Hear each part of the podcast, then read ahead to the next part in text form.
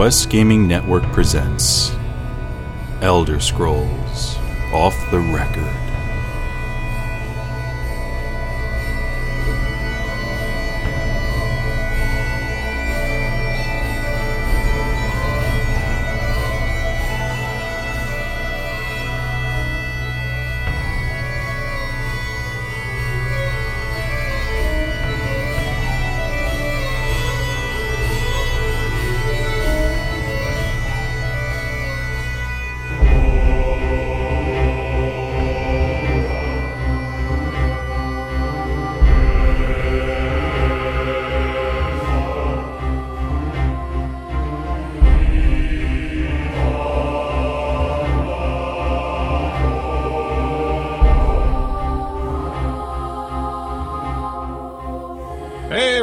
Back to another great episode of Elder Scrolls Off the Record. I am your host, Eve Varwin, and today is Turdas, the 25th of Sun's Height. I will be your host this evening. Joe could not make it here today. Everything is alright. However, we do wish him a happy and safe return next week. You will be missed today. I am joined by the one and only Lewis, the lore master Olan. Hello, We've Arwen. He's still stretching out your name because it's kind of funny, but really not. Mm. Hello, sir. Hey, hello in the chat room. What's going on? Hello, Lou. What chat room? Got a got a nice nice chat room going on today, and there's and there's Dave D Enforce Adams. Hey, everybody. Hey, Dave. Dave, uh, we got a treat for the chat room tonight. Dave is streaming Skyrim as we record the show. It's my second Skyrim stream of the day. It's it's actually I've been craving to play more of it too, so I'm in for it. Crazy, son. It's crazy. Just streaming all over the place. Hope you have good aim. Um, then we have Shank Tank. Yo, dudes, internet peeps. Um, this is actually kind of cool. I'm, I'm liking this uh, new model that we're testing out. Yes. It's, And um, Liz, I'm, I'm hungry. oh, look at that crit shot on the Yeah. skeleton. He's like, I just crit you in the face, kid. Mm. I may have, I'm drinking. Yeah, I'm,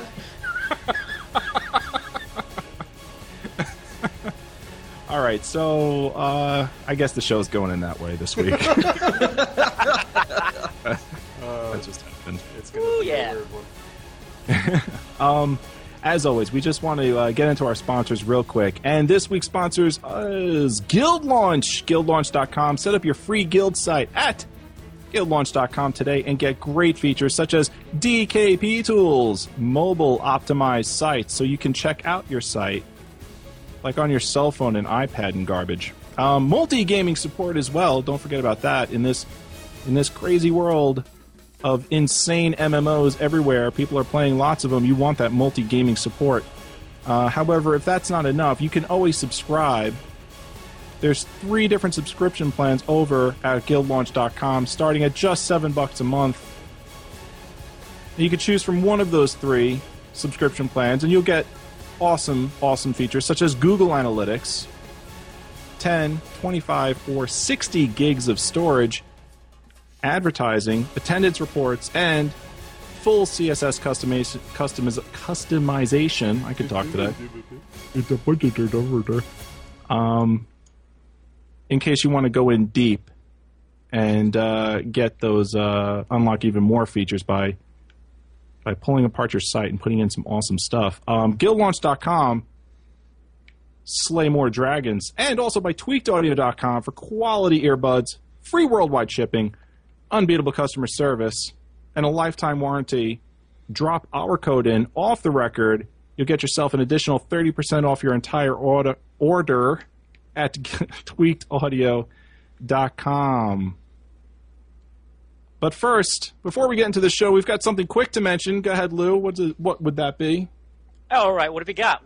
Well, we have a brand new Elder Scrolls Online wallpaper, and it's now available on ElderScrollsOnline.com, their main website. if you're a fan of the Heart Pact, boo. Uh, Dark Elves should be pleasantly surprised to have the Tribunal Temple in Mournhold, which is in Morrowind, home to the living gods, Vivec, Almalexia, and Sotha Sil. You know what? They'll be during a computer desktop. Big fan of Heart Pact. Go for it. I've seen it. It is really, really amazing. Yeah, it's a really nice looking. Uh, it's really nice looking wallpaper. I mean, if I, I, I like my Queen Aldmeri, uh, my Queen Aldmeri Dominion. I like my Queen Ayrenn of the Aldmeri Dominion wallpaper, um, but I have to say the uh, the uh, the the temple there, the Tribunal Temple with its spires and it's it's really impressive. They did a beautiful job on that that concept art. Yeah, it looked Yeah, almost as if for, they like- put more effort into the one that wins. Yeah. just from a lore standpoint, I think that's just sweet. I mean, Vivec, Almalexia, and Sotha Sil, dude, just just go get it. It's awesome. definitely cool looking. Um, welcome, welcome to the week of of barely any news. Yeah, that was this week. This is a that week. desert, folks. I, I think it's because ZOS unleashed like a juggernaut last week, and now they're kind of like letting us absorb it, and then trying to like build it up for more. I mean, I feel like there's going to be like from here on out until launch, or at least until you know like open beta and stuff starts. We're going to start seeing like peaks and valleys of uh, releases of information, which I, I don't know. I think it's it's to be expected. Yeah, without a doubt. I mean, there's there's really, um, and, and thank God the show is an Elder scroll show and not just an ESO show. Otherwise, this would just be out of place talking about things like Skyrim and all that. which, which, by the way, uh, Dave, what are you what are you doing in Skyrim right now? I see you're sneaking around in Oblivion here. Yeah. Um, earlier today, I did my David Does Dawnguard, and I'm currently in. Better The- watch titles like that, man. You Hey, uh, it's risque and it catches attention enough for me to enjoy it. caught Um, my attention. I, I, I'm actually in the Soul Cairn right now. Mm-hmm. Um, this is where I ended up earlier. I just got Arvak, the horse, down here, and in fact, I'm I'm just tearing this place up because currently I'm equipped with the. Uh, let me find the name of this exactly. What is that? The stall? It's some kind of Stalhrim gear you got It on is. It's It's the Deathbrand armor set. Oh my! Yeah. So some of the best gear you can wear, and Yeah. I'm using a legendary Daedric bow with both the Chaos and the Soul Trap enchants on it. It's nuts. Yeah, just made this one this morning on the stream. Look at you with the legendary Daedric bow. Look at you, Dave. yeah, you're the I'm you're a beast. It's You're a beast. Um. However, Shank, we, we did we did get some some trappings, some droppings, if you will, of uh, of some Oh, some yes, we did. We did, right? What's Oh, yes. uh, what's this first one that we got up here? This these uh, these two headlines, by the way, that we're about to feature, did come from um, Bethblog, BethBlog.com. Big uh, big shout out to uh, to old Gstaff out there. G staff, Hold down the Beth blog. Hold it down. Yeah. Um. So this this first one we got here, this this definitely was out of the blue because I was not expecting this, um, or at least for a little bit. But so it's it's PC Gamer announces the top 100 best PC games of all time. Okay, of all time. Now, usually what they do is eh, every year or so they have 100 best PC games of that year. Uh, so this this is this is the piece that caught me off guard, which that is for all time. Okay, so this is a lot like years, years, decades of games. Okay. Now this month's issue of PC Gamer, Of years. yes, millions. There's literally dinosaurs on this list. this uh, month's issue of PC Gamer it goes through their top 100 PC games of all time. So why do you care as an Elder Scrolls fan? I don't care Well, right now. I'm an Elder Scrolls fan, Shank. I don't care right now. Well, you should care. Why should because I care, Shank? Because the Elder Scrolls 3, 4, and 5, that would be Morrowind, Oblivion, and Skyrim, all made the list. and Ivarwin, one one might ask, and if so, if one was in your position, what what would be the rankings? Oh, well, uh, Morrowind debuted at number 93. Oblivion debuted at 73. I believe we're missing one. Did, we What's the- forget, did we forget one? I think we forgot one. We for, Lou, did we forget one? Yes, we did, but you What know what? forget? We forgot about Skyrim. You know why? Because it's number one. Wow. That's right. Wow. Numero uno. Wow. It's up there, folks. Now remember, this isn't the best PC games of like the last couple years. This is all time, dudes. time. And um, I have my own thoughts on this, but I'm curious to see what you guys have to say. Not so much. I mean, Skyrim. I guess yeah, number one. That's pretty cool. But I wonder what you guys have to say about the other two games there. Um, well, let's see. Let's, Oblivion made it on the list. Wow. Okay, Dave's opinion doesn't count. Dave's a hater. He's got to hate. Straight up hater. He's just like prancing around like haters gotta hate and I'm gonna hate. Tom Rowland. Unabashed.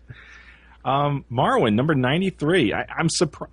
I'm surprised that it made the list, but at the same time, knowing that it's on the list, I think it should be a little higher on the list than 93. As in, like, it, it should be like 80 or something.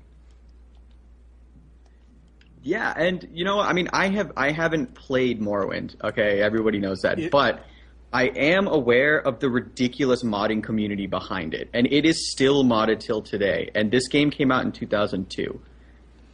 It's So I would have rated people- it higher than 90s. Absolutely. Yeah, That's I- a lot. I- I I, play a lot of PC games. yeah. I mean, I I agree. I would have ranked this higher than 93. I I haven't played it, but I just, I mean, the modding community for this game is is incredibly devoted. So, but I gotta say, I'm I'm a little bit taken aback, frustrated, and slightly disagree with their Oblivion ranking. I'm I honestly, yeah, go ahead. Shank, I mean, I know, I know, Oblivion is near and dear to your heart, um, and certainly it, it's it's definitely. I, I would have to say, at some point, it may actually eke itself out as my favorite of of these three Elder Scrolls games. To be honest, um, I do. There are parts of it I do like a lot better than Skyrim, but Blasphemy. there are many, many people out there that that believe that Oblivion is actually the weakest of all of the Elder Scrolls games. Oh yeah, I I, I know. Um, actually, one of my good buddies. He's he's played um, all three of these, and he started actually first with Morrowind, and he he sa- he feels the same way. He thinks that uh, Oblivion is uh, probably the weakest of the the I guess the three modern games. Did he did he Uh, tell you why?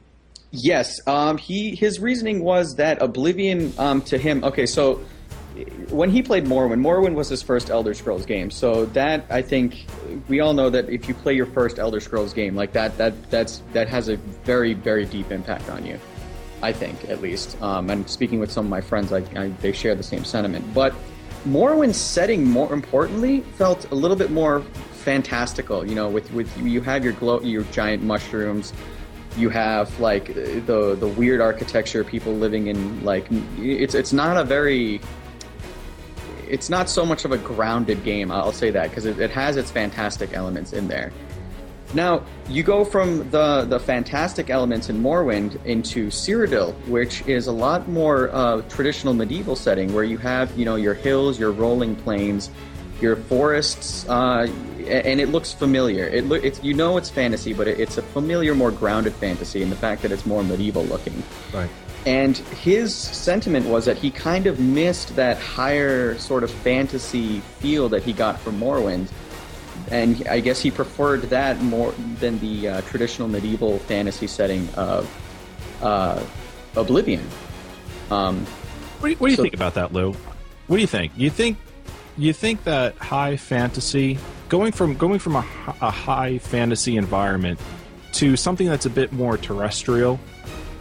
Do you, do you think there's something that gets lost in the translation there? Do you, do you think that that Oblivion might be a weaker game as a result of, of going from something that's a very high fantasy to to a bit more mun- mundane? No, not at all. Um, me personally, I don't find any of those Scrolls games weak at all. I mean, I enjoy all of them. Um, I'm more of a middle road. Like they all have their strengths, they all have their weaknesses. And as Shane pointed out before, the modding community does a wonderful job of keeping these games alive and vibrant. Mhm. Okay, but in a way, I, I do kind of understand where your friends come from, Shane, in terms of he he liked the that that otherworldly feeling. Yes, yes, that was Okay. the exact word that I It's a wanted to bit use. alien. Right. I mean, and, and that's something I, I can understand too, in terms of, uh, you know, they want you. You're you're dealing. What are you dealing with tomorrow? You're in, you know, Elfland.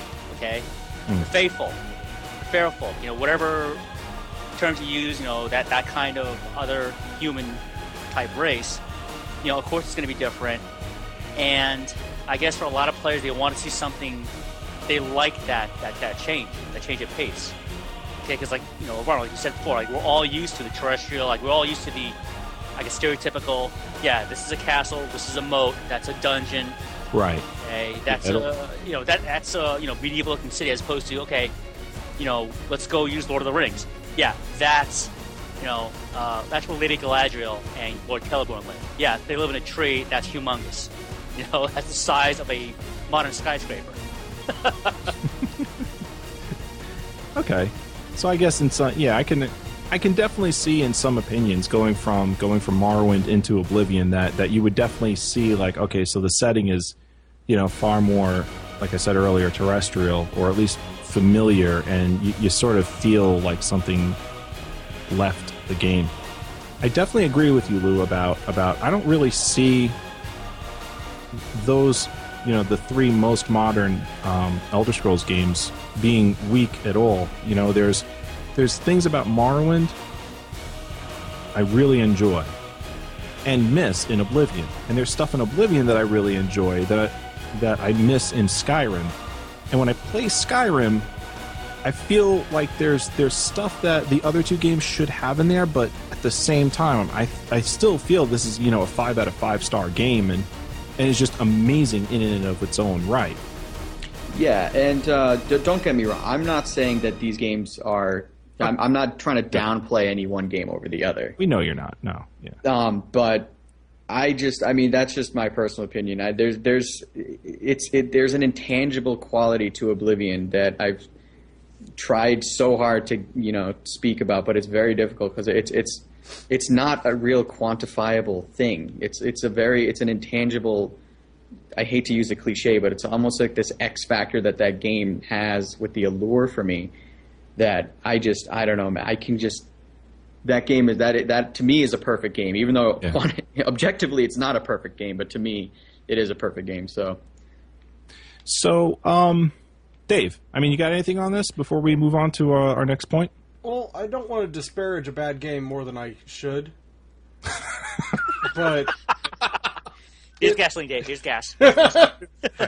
Hater gonna hate. no, I'm, I'm kidding. You know, it is. It's definitely Oblivion's one of those games where it's to someone's taste or not to their taste.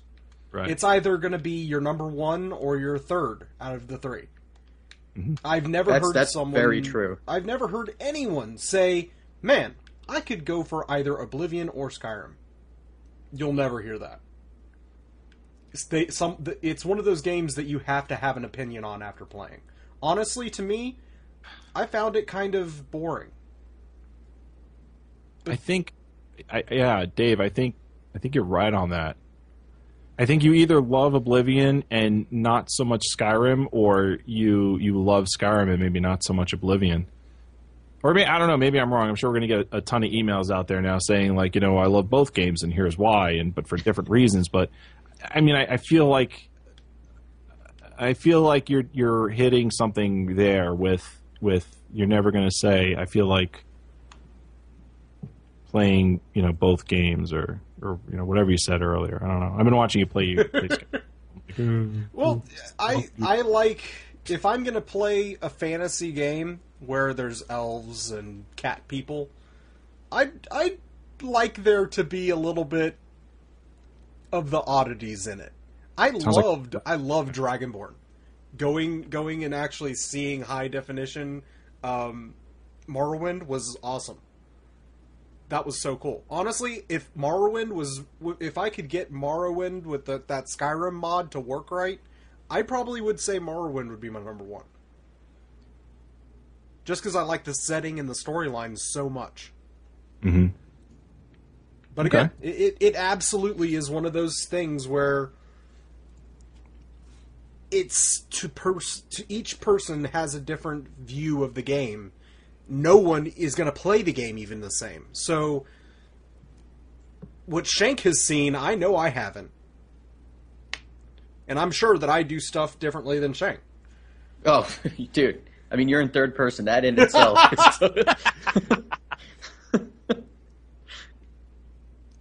no, but I, I think Dave, you make a good point. It's it's it's like either Oblivion or the other two modern games. you know what I mean? It's it's a very good point that I didn't really notice before. All right, uh, Shank. Let's uh, let's go into this this second uh, the second point here. Sure. Um.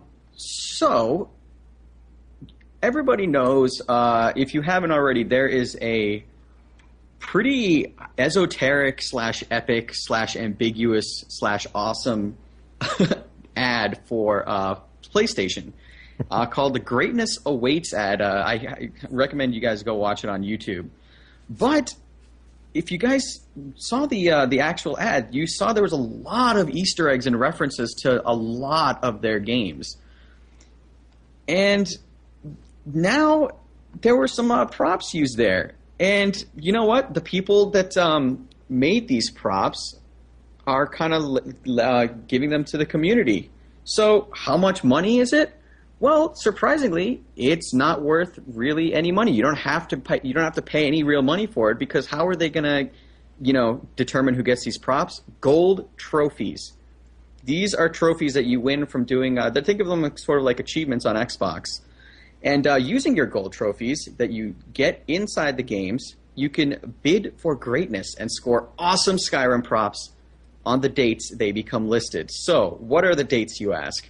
On July 26th at 1 p.m. Pacific time, Pacific Standard Time, Dragonborn's Shield will be up for bidding.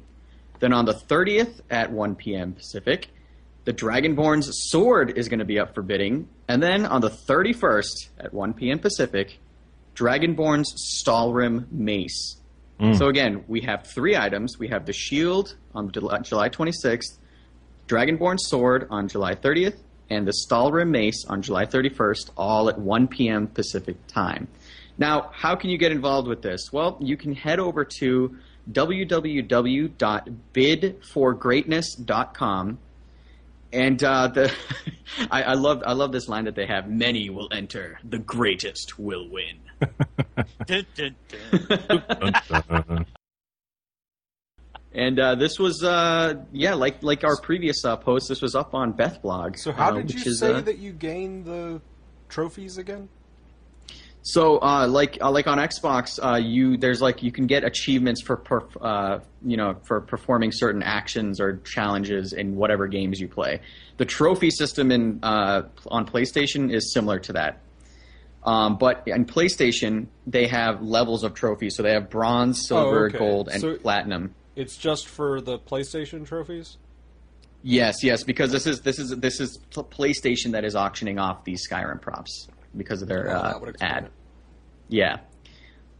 So, guys, start stocking up on your gold trophies if you have a PS3, because that's pretty sweet. yeah, pretty cool. very, very cool. All right, um, so that's it, man. That's that's the news. But you know what? I kind of like it that the, the news this week because we we've been getting a lot of Elder Scrolls Online heavy news, these pieces of news have nothing to do with them, and they're they're about like the older games, which is kind of nice. It's like nice little. It, it, I think it humbly reminds us that guys, people still play these games and care about them. You know. Yeah. Without a doubt. All right. Um, emails. We've got we've got a nice crafting table today. Definitely some in game. Um, but we're gonna we're gonna jump into a couple of these emails first. And uh, we can't forget, of course, Lou's lore segment. Oh. How uh, how are we doing over there, Lou? I know we had uh, maybe like a behind the scenes issue. I'm wondering if that got corrected. Oh, uh, uh, that should be coming along quite nicely. All right. Okay. So what I'll do is I'll get the first. Sorry about that. And uh, no, it's okay, Dave. Just go ahead and cough all over the art. no, no issue there at all. Um, this this first email comes from Michael D. And he says, "Hey guys, I have a few long questions to ask, and instead of sending three different emails, I'll just bunch them all up into one." Uh, first question: I am a bona fide MMO noob. Do you guys have any tips for things that I can do to better acclimate myself to the MMO genre? Any quality MMOs that you would recommend that would give me a good perspective on things like raids and PvP? So, um, why don't we tackle that one? That one first. You know, we'll- I can I can answer this one. Um, MMOs are weird because they use a different language than anywhere else in the world. Yeah, they do. The first thing I would recommend somebody who wants to genuinely t- get into an MMO, especially if you want to raid with other people and PvP with other people and get into the big groups, the first thing you should learn is how to communicate using the anagrams or whatever that that game uses. Okay. So, you, honestly, the best way to do that is just to watch chat and ask friends, "Hey, what does WTB mean? What does LFM mean?" Yeah. I mean, there's all these different anagrams that are just thrown out to quickly put out a post to try to bring more people into a group, and you need to know when to jump in. And that's the easiest way to do it is to be able to learn how to communicate. I know it's horrible to say to people, but it's true. It's its own language. No, I, I think I think that's definitely good advice because I remember when I first jumped into um, my first MMO, which was which was um, Final Fantasy XI Online. There was a lot of there was a lot of that for me that I, I needed to I needed to learn. And and truth be told, and and maybe this will help you know Michael. Um, I got into Final Fantasy XI Online because I was I was eagerly awaiting the release of World of Warcraft, and I wanted to play an MMO to get my feet wet on the general experience of it before I bought World of Warcraft. And I went into and I'll tell you, um, I spent money each month subscribing to that game for 11 months, and um, I'll I'll never say no to it. I had a great time. I really enjoyed myself, and I got an appreciation for what older MMO systems were like. And then when World of Warcraft came out, which was which was a groundbreaking MMO at the time, um, it, it had you know brand new updated MMO systems no one's ever seen before. Um, I really had an appreciation for what I was playing. I would recommend that. Okay, because when you ask the question, any quality MMOs that that you know I could recommend um, to give you a good perspective, or what's a good way to acclimate your system, or acclimate your well to an MMO genre, find a free to play MMO, play that, get into it, see what it's all about, and then, you know, when when ESO comes out or whatever MMO that you're you're looking forward to starts coming out, you'll have a better idea. I, I would say for me, a great free to play MMO to jump into would be Rift. Uh, what, what do you think, Lou?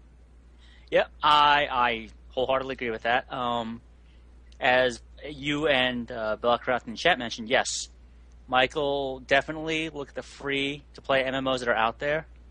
That is a great way to get yourself uh, get your feet wet and start getting used to the to the environment that is the MMO world. Yeah. Um, I would also add a lot of these MMOs. All right, they also have websites. They have forums. Uh, I would say go visit them, especially ones that are labeled general discussion. And if they have available as well, uh, like preliminary builds or preliminary classes set up, go to those forums as well. Start taking a look at these classes that these games are offering, or the you know classes, roles, what have you. All right, get a feel for them. All right, see what the description is like, see what they can do, and see which one best suits what you are looking for in the game. Hmm. Yeah. Um, I- would I would also recommend um, on top of Rift as a free to play game. I would also recommend uh, Lord of the Rings Online as well. These aren't and, and bear, bear in mind these aren't perfect games by any stretch of the imagination, but these are probably um, the lowest costing, least invasive for their business model, and also one of the best out there as far as MMOs go. So I would definitely recommend Rift and Lord of the Rings Online if you want to get your feet wet with uh, with an MMO. And being the MMO expert on this panel, um, I would highly recommend Hello Kitty Island Adventure. Mm. No, that Um, takes that- way too much effort. Um, Hello Kitty Island Adventure, I would say, is is for a MMO veteran with many years under their belt. That's yeah, you know that's you make a good point. Um, and uh, last, I just want to say, Ivarwin, regarding Lotro, Yeah. I really, I mean, somebody should seriously like write a series of books on that game. Ah! I hope Bradford's listening, by the way. That's that's the second time since you started speaking in the last minute that I've wanted you to, to put your face in a in a, a toilet bowl and breathe deep. oh, Um, just you wait. Bradford will have his revenge. Second question, uh, Lou, your Elder Scroll from a couple of weeks back inspired me to research some more into some of the unplayable and foreign races in Nirn. One such race that intrigued me was the Sload. Could you do an Elder Scroll about the Sload? No, uh, yeah. actually, Michael, yes, that actually is uh, one of the races that I'm looking into. Um, Okay. There are a bunch out there, and what I do is I normally see what's immediately available, Mm-hmm. and you know, if you're familiar with the Elder Scroll, I usually quote at least three different sites for information. So what I try to do is get all the information and just compile it so it makes sense. and don't you worry, the Sload's on there; it's on the radar. Nice. So the. Sload coming soon. TM to an T. ear hole near you.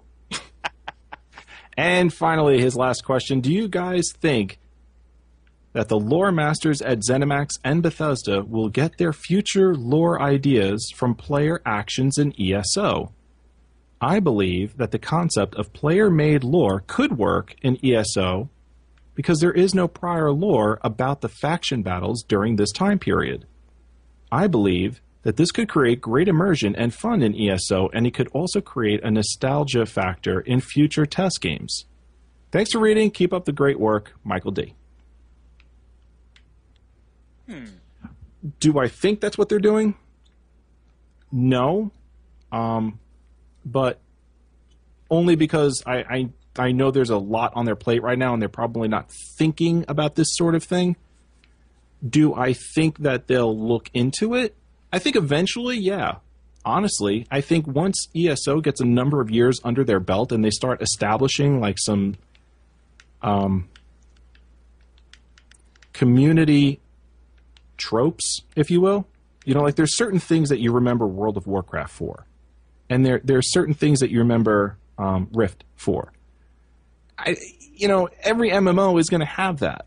There's going to be something inside these games that you just remember that it just becomes a player thing. You know, no one programmed uh, arrow, arrow to the knee um, as a as a big joke in Skyrim, but it became that, and that's you know that's certainly a, a joke amongst Skyrim community without a doubt. I think ESO is going to have certain certain stuff that that you know when they build Elder Scrolls six or or Elder Scrolls seven, they're going to look back and say, you know, gee, that was really fun in ESO. Maybe we can you know sort of Easter egg this little thing here and, and make people laugh, or you know this this became a big thing in in that expansion for Elder Scrolls Online, maybe we can put in a book here that explains, you know, because you know all the players, you know, dethroned so and so, this other thing happened, and so I think eventually you'll start seeing that. What do you guys think? We'll start with Yeah. Shank.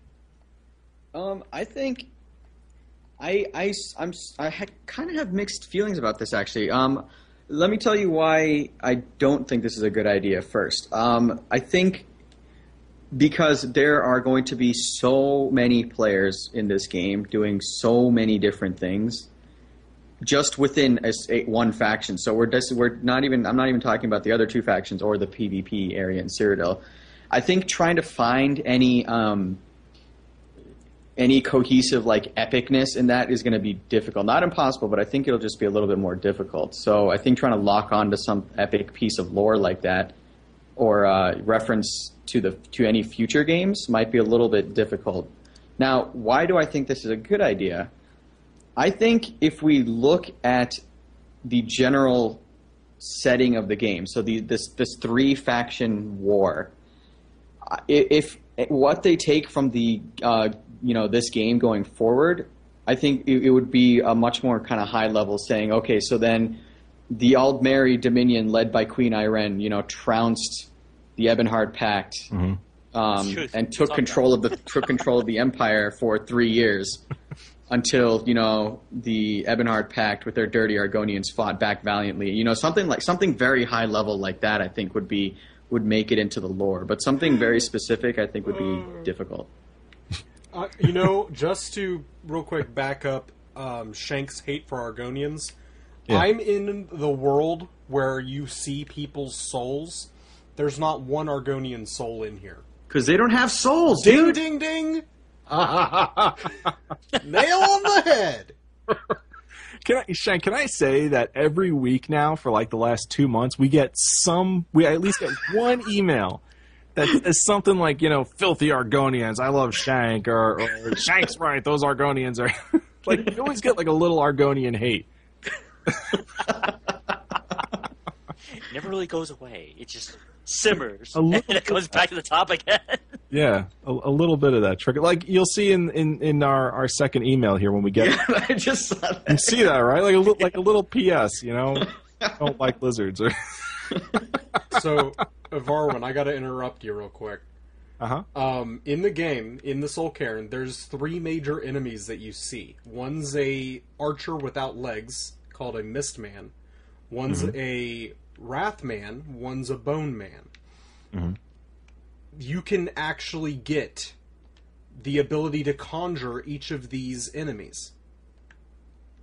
Really? Yes, and I just picked up the third of them. If you look at the Oh. screen, I actually have all three of them. There's I've been. I I can't get my eyes off of it. Actually, Mistman, I've been watching you play. and Bone Man. So I, I Sure. finally got all three of them. I, I, man, I this is cool. I love the fact that I have everything here. I have a Seeker from Dragonborn, the Ash Spawns. I love Dave is that they fan. let you have that. Yeah, That's, and that's see, awesome. Dude, this is ridiculous because I've put more than 600 hours in this game, and that's I, I never knew that. Yeah. Yeah. That's pretty I- cool, man. Time given. I was listening to that episode uh, a couple a couple of days ago, and I was just laughing over that. You're like, yeah, I've spent time. All right, guys. So so with that with that under our belts, we're going to head uh, right on in to the crafting table. And man, do we have a a, Oh my god, dude. a beast, a beast of a crafting table. Uh, Shank, you, you seem to uh, recognize this. yeah, just a little. All right, why don't you why don't you uh, why don't you drop the sweet pudding in our ears? That is Falskaar. Dude, okay, this this feels pretty cool doing the crafting table for the first time. I'm not gonna lie. Yeah. Um, I feel tingly in my like left elbow somewhere. That's a Um, heart attack. yourself. Uh, Or, or call an ambulance. You're actually dying right now, just so you know. this this mod I will just say how epic this mod is first. This was um, given a spotlight in its own article on PC Gamer. Yeah. And the guy that made this mod, he's 19 years old, Alexander J. Velicky, made this mod for an entire year. Okay, pretty much by himself, except for a few, like, couple other um, contributors, but pretty much by himself. And he did this as a basically a job application for Bethesda. And I can see after you know looking at some of the stuff from the mod and just looking at the detail, which I love, by the way. I think that's just such an awesome creative idea. I mean, I've always said if you if you want if you want a job, you have to start doing the job before you can get hired. Yes, absolutely. And you know that's one of the things Todd Howard has said in interviews. You know, if you want a job, like show us something that you've done, whether it's a mod or you know some other thing. And this guy spent a year of his life, 19, doing this. I mean, that's that's pretty. That's dedication, man. So Bethesda, if you're out there, anybody who's listening, please look at this mod and give this kid a job because this is ridiculous. So on to the actual. So what is the mod actually? So this is this is a direct quote here. Falskaar is new lands is a new lands mod that adds an entirely new world space to the world. It's accessed by dungeon the first time, then by boat from then on out. Falskaar's goal was to act as a DLC, adding content to almost every area. There is a new land, places, people, quests, dungeons, and more for the player to experience. All right, ready, ready for this, guys? It adds roughly 20 plus hours of content and flavors of all types of characters. That's ridiculous. This is not a beta. This is not a test version. This is a 100% completed new lands mod. It's nuts. Now, if your mind isn't blown already, just check this out. These are some of the features. Okay, this this this first one, I like. I had to change my pants. Okay, an entirely new land, independent of Tamriel. How big is it? Well, it's roughly the size of two to three of the Skyrim holds, which is huge. That is that is a massive, massive, massive chunk of land. That's ridiculous. Yeah. 20 to 30 plus hours of gameplay. And in this gameplay, there's 26 quests, including a nine quest long main story and 17 side quests, along with some new unmarked content. Hmm. New It's items. Discoverable content. Yeah, which is, I mean, that's pretty epic, man. Yeah. Now, here, here's here's the part I like too, right here. New items including new books, recipes, weapons, and armor. A mix of brand new and retextured. Two new spells and a new shout. A bard with several unique songs, new songs, unique new songs. A soundtrack containing 14 brand new tracks composed by Adam Cuever. Sorry, I butchered your name just just for this one mod, just for Falskaar, Wow. adding more than 40 minutes of new music. Wow. For, wow. 40. 40 minutes. Yeah, that is pretty much. I mean, that is the sound of. That's like an album, basically. Yeah, that's that's the Oblivion soundtrack. It is Yeah. a fully voiced experience featuring almost 30 semi-professional and professional voice actors and actresses. Now, not all quests in this mod blatantly hold your hand, which is something that I Good. I'm jumping up and down for. That's something that is just so lacking in RPGs these days. I Yes, mean, Lou, I, I mean, Lou and Dave, you have to agree with me on that. What's that? The hand holding? The hand holding. Lou, I mean, I know you agree, but Dave, right? I mean, you got to agree with me on this. There's there's just a tremendous amount of hand holding going on in RPGs. I say yes to agree, right? Yeah. Okay, just I needed my handheld on that one. Sorry. Sorry to interrupt Now, he he goes on to say if you seem to be stuck in a quest, that is, look around and think through the quest. All quests were rigorously tested for complete ability, so it's more likely than not that you just have to figure it out without a blatant quest marker telling you what to do. Now, I like this. Yeah. Yeah. That's something I missed in, in MMORPGs for a long time. And I, I know, and this this is this is my one of my minor faults with Oblivion, and I guess Skyrim is, is the, the quest markers. But I've heard in Morrowind that does not exist at all. What's the that? quest marker thing, like you have to like read your journal and like figure out what you need to do in that game. Mor- Morrowind is a um it's an unforgiving game. You've got to you've got to know where you're going, why you're going there, who sent you, and what you're going to do when you get there. And you have a good shot at figuring out, you know, good shot at completing the quest. Never mind the fact that you may need to be a higher level or have different gear or I mean it's just it's a puzzle. The game is a puzzle, and and the the uh, main point of the game is overcoming the challenges it presents to you, not just to work you through a story. Yeah, which I mean that that sounds pretty epic. And ju- just to close this out real quick, so he can. If you guys are wondering uh, what what does this mod require, because some mods out there they're dependent on certain things and some other mods. Right. So, as far as requirements goes, Falskaar only requires the latest version of Skyrim. So, as of July 12th, it's the 1.9 patch that was released. Um, I think that's actually kind of an older patch. So, if you if you if you've turned on Skyrim and connected it to Steam recently, you should be good. Yeah, the, the 1.9 patch, I think, at this point is It's pretty old, man. It's like easily a couple months old. that was yeah that no, it's it's older than that. It's it's almost a year, I think, at this point. Oh wow. Yeah, it's definitely um, a 2012 patch. I want to say. I think that was necessary. I, I don't know. Whatever. It doesn't matter. Now, this mod does not require any DLC. So if you don't have the DLC yet, you're you're not locked out, which is a good thing. yeah. And I think this is also a pretty important one. It does not require any additional mods like SKSE. Now, Thank SKSE God. that stands, yeah, Yeah, right. God. SKSE is a Skyrim script extender. Uh, this this mod usually like it literally connects to the guts of your game and messes with it on an Careful. engine level. Careful with SKSE. Uh, you know, mod mod fans out there. Careful with that because it. I've never heard of uh, of anything ever going. You download enough stuff with SKSE, eventually you're going to come to a problem. Just Yeah, that's that's the thing. Like it's it's a very very finicky mod, uh, so it's good that it does not require it. So Yeah. once again, that's Falskaar. Uh, the author is Alexander J. Velicky, 19 year old kid that spent an entire year doing this as a job application for Bethesda. I think he should get the job. Um, I think we're all in agreement here. And guys, go get the. I I'm definitely going to get this mod um, once I hop back into Skyrim after my Oblivion Blitz. But check it out, guys. It's on the Skyrim Nexus only.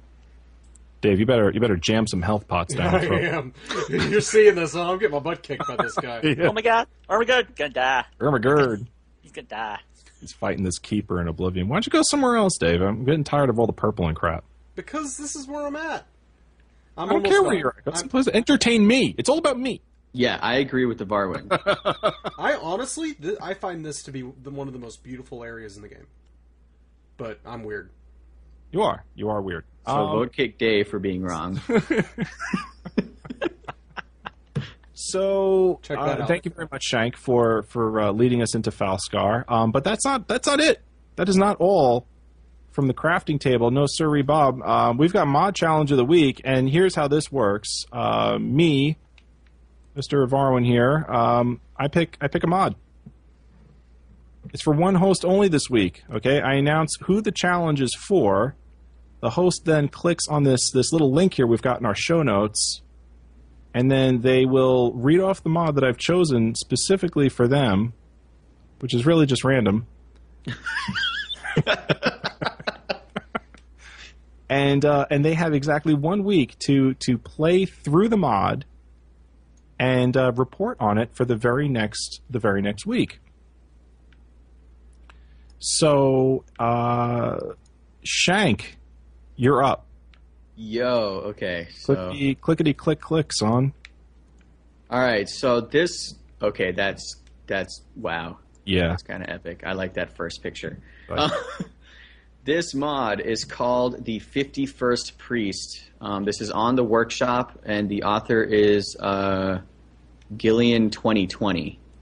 Mm. So, what is this mod? It's a small dungeon by the name of Valrune, located between, between Windhelm and Winterhold, with map marker. So you can get there. Uh, a challenging fight will give great rewards with 50 unique un- unenchanted dragon priest masks and a 51st mask with special enchantments. Other highly desirable and collectible items heavily guarded in this mod in this modest but unusual dungeon. No DLC required. And uh, he says, don't forget to thumbs up uh, for the modder. Favorites are just for you. Made the road lead you to warm sands. This guy's totally Khajiit Baller. Oh yeah. Oh yeah. So again, that's the 51st priest on uh, the workshop. Okay, so I'm gonna have to sub to this. Sub up to that one, and then next week, uh, Shank, let us know. Let us know how you did. Yeah, man, for sure. Tell us all about the 51st mod. Um, that that's going to go ahead and bring us down to to uh, what do you guys want to do? You want you want to do an email? or You guys want to talk about a little bit about your gameplay? What do you think? All right, let's I- get let's get this email out of the way. Yeah. So I I really want to read the PS here. Uh, Shank, this has you written all over it. okay. I don't even know who wrote this. I don't see a name here. Um, Oh, did I forget? I forgot to put the dude's name. his his name is going to be um, Charles. Charles. Okay, so hey guys, two questions that I've been itching to ask. Firstly, given all the info given so far, okay, what race and character will you be? I myself will be, for the Aldmeri Dominion that I'll be playing first, a high elf, heavy armor wearing, two handed greatsword wielding BA with healing abilities up my sleeve as backup. Second question. Are you going to get a okay? This is actually a really interesting question. Are you going to get a character to level fifty, then go off into different fractions and do whatever you want, or more like what some of my friends are going to going to be doing, getting three characters from different factions to level fifty, then choosing one to go off and do what I want. I'm not decided yet, but what about you? Keep up all the news and great work. It brings real joy to your listeners. Luck to you all, and know that you're awesome. P.S. Screw Argonians. Yeah. Charles, you get my much coveted huge G award this week. Actually, this came from uh, Cal S. Cal S, you get my much coveted huge G award this week. His name changed like four times throughout that entire thing. Yeah.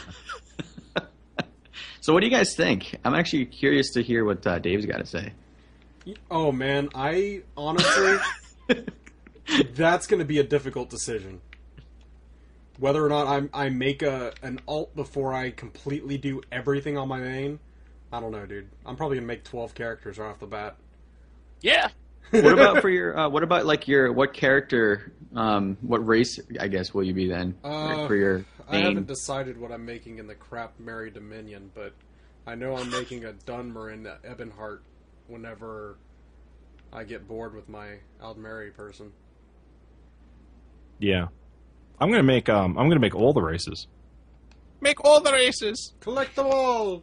I like them all. That's what I'm gonna do.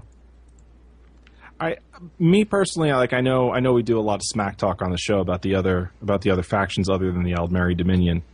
Um, but honestly, I, I will have at least one character from each one of those of those factions. So Yeah, You know. at least one. yeah, I mean, all the races are just. I'm definitely going to have an Argonian. I can tell you that. I'm going to name him. Sha- Wow. What about you, Lou? What are you, what are you thinking? Well, we all know what I do. I mean, I suffer wholeheartedly and, and unabashedly from altitis. Mhm. But uh, definitely, yeah, the high elf, the Mary Dominion, is going to be my first and most likely my primary character. But you know, I'm going to have characters in all the in all the factions. You know, because I also like you know from Skyrim, I like playing the Nords. You know, from Morrowind, I enjoy playing races in- Oblivion. Um, you know, I look forward to playing a, a Breton. You know, I want to play a Bosmer. You know, I also want to play. You know, I, want the High Elf. So many options. You know. Yeah. Well, let me. I me. I will say though, you know, I, I'll probably just create alts just to hold a name down. That's what I'll do right, right off the bat, just to hold the names down first. You do that too. Yeah, that's right. if, another tip for you, Michael D. If you're gonna have alts, make them first. That way you lock the name down. All right, and um, this this uh, final email for for the week. Uh, okay, so they say, "What's up, dudes?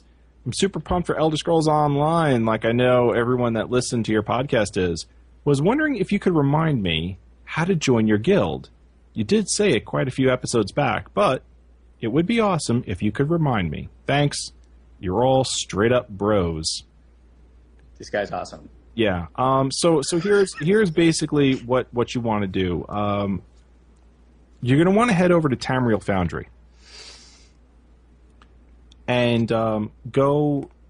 Let me see if I can actually bring up the Tamriel Foundry website because I'm I'm not exactly sure where they have their their guild database. Sort of uh, sort of forgot, but it's basically you, you're gonna you're gonna go through Tamriel Foundry and search for ESOTR, and then you can go ahead and, and join it through there. We actually have a, a Yeah, here we go. there's a lot of members there actually. Last time I checked. Yeah, last time I saw it, we had like 200. Yeah, I have no idea how we're going to port those names from the Tamriel Foundry site into into the game.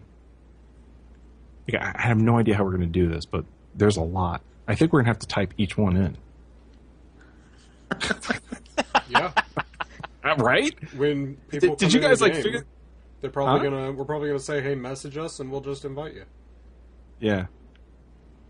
Yeah, I or, or I hope ESO does what uh, as a, a props to what SWTOR did back before it went live. Remember the guild uh, the guild formation pages they had. hopefully they do something like that. All right, for those who aren't familiar, uh, what, what Star Wars: The Republic did before the game went live is that for a couple of months before early release, they allowed guild leaders to actually form and hold the name of the guild on the actual main website and actually have their members register and join that guild right then and there. And then once the game went live, guess what happened? Your guild was created, it was there, and all your members, once they actually created their account and logged into the game, boom, there you go. Um, this is actually really surprising, and thank you to all those who did join. But we got 294 members that are signed up. Yeah, signed up right now. We are on um, on Tamriel Foundry. We are the number fourth largest guild, um, trailing by far. I mean the the the dag. Um, there's there's one with 814, 873, 1067. Um, but we are the 1067? I, I, is 1067. it? Are Is the, that, is that AIE? It's That's probably them, isn't it? I think uh, it's called Ebonheart Pact. yeah, I was gonna say like I bet the top three are the actual factions themselves. Yeah, I'd be willing to bet. Okay. Maybe yeah, maybe that's because it says stupid webpage. Um, yeah, maybe it is. Hold on, let me let me search this again. Yeah, but 294 members, guys. Jeez, They see us rolling. that's going to be a lot of writing. that's a lot of typing. So there you go. So uh, yeah, let me click on Old Guild. So basically, what you do is go to Tamriel Foundry, and on their their main page, just scroll down to where it says guilds. And then when you click on that, um, there's a search bar that you'll see at the top of that new page that comes up. Write ESOTR, and then you'll find us. Um, yeah, uh, searching in ordering these guilds by most members, it says Ebonheart Pact, Aldmeri Dominion, and Daggerfall Covenant, and then right underneath it says ESOTR. I think we may have the largest guild so far on Tamriel Foundry. Sure sounds like it. It it kind of does. That's humbling. Jeez, thank you so much, guys, for c- coming out with all your support. I can't believe that people want to hear us complain that much. yeah, really. Who- Yeah, 295 members. Did someone just join the guild? all right, uh, moving along. Thank you again, everyone, for all, all of that support. And uh, fan- fantastic email. Thank you very much, everyone who, who wrote in this week. Um, in game time, guys. In game time. And here's how we're going to handle this I'm going to break a cue s- pool stick over my hand uh, and then throw it down on the floor. And whoever f- uh, wins the fight to the death, they get to talk about their in game first. And- Tryouts. Yeah. We're holding tryouts. So You don't want to. so Lou Lou automatically wins because I rolled my d20 and uh, he shanked me in the face. Oh, natural 20. oh, damage. Yeah, I just pictured like a like a like a Captain Kirk Spock, you know, sparring scene on Star Trek right there. You know, with uh, Lou and I going at it. Dum dum dum dum dum dum dum dum dum dum dum dum. What? All right, so Lou, go ahead. Uh, well, I will say I done darn killed a lot of stuff this past week. Mhm. Um, yeah, I, I went on a rampage. Well, I wouldn't say a rampage, but uh, thanks to Shank and my walking everywhere now, where it takes an hour to just turn in one damn quest. well, before I could do three or four in one shot. Um, So it would, have been, it would have been shorter had you had you just fast traveled. yeah, yeah, my question journal would be a lot cleaner if I could just fast travel. But I can't do that anymore. If you, if you the same. fast travel, if you fast travel, you automatically lose 30 Facebook friends. so, Wow. Yeah. That many? Damn. but but I will say this though, I had to go back. Uh, past few days, I had to go back to an old save file before I actually started Dawnguard because you know not even a, a day and a half where Serana just pissed me off. dude, didn't I? Oh I feel God. like a couple shows ago when you started, I think I asked you, like, dude, why did you do that? So I actually went back and dropped down a level. I'm like, ooh, you know what? Yes, yeah, I'll go back to that save file. so now I'm back adventuring with Lydia for a bit while I uh, clean up my my quest journal because it became a mess again because I started picking up stuff left and right all over again, Hmm. and uh, so I want to get that cleaned up because I have quest journal OCD. yeah, and I didn't realize that you know as I'm traveling through all these different parts of the map and looking at my two other characters that I've had over the past year and realizing I'm my highest level character uh, on on Mir, okay, hmm you know who I played the longest, and I realized how in the hell did I miss all this stuff originally the first time? Oh, you found a whole bunch of stuff, huh?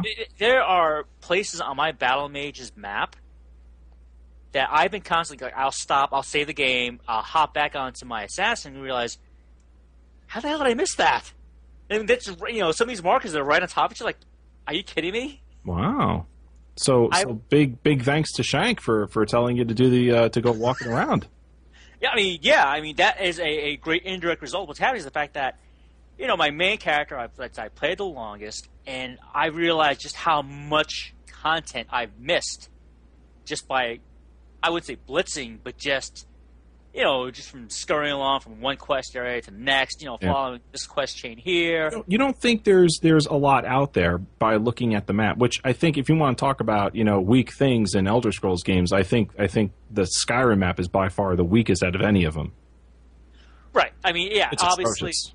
Yeah, I mean, it, it, it God, it, it needs work. But in the end, you know, I do have one map mod I use, and that just clears up the clouds. That way, I at least see the damn map.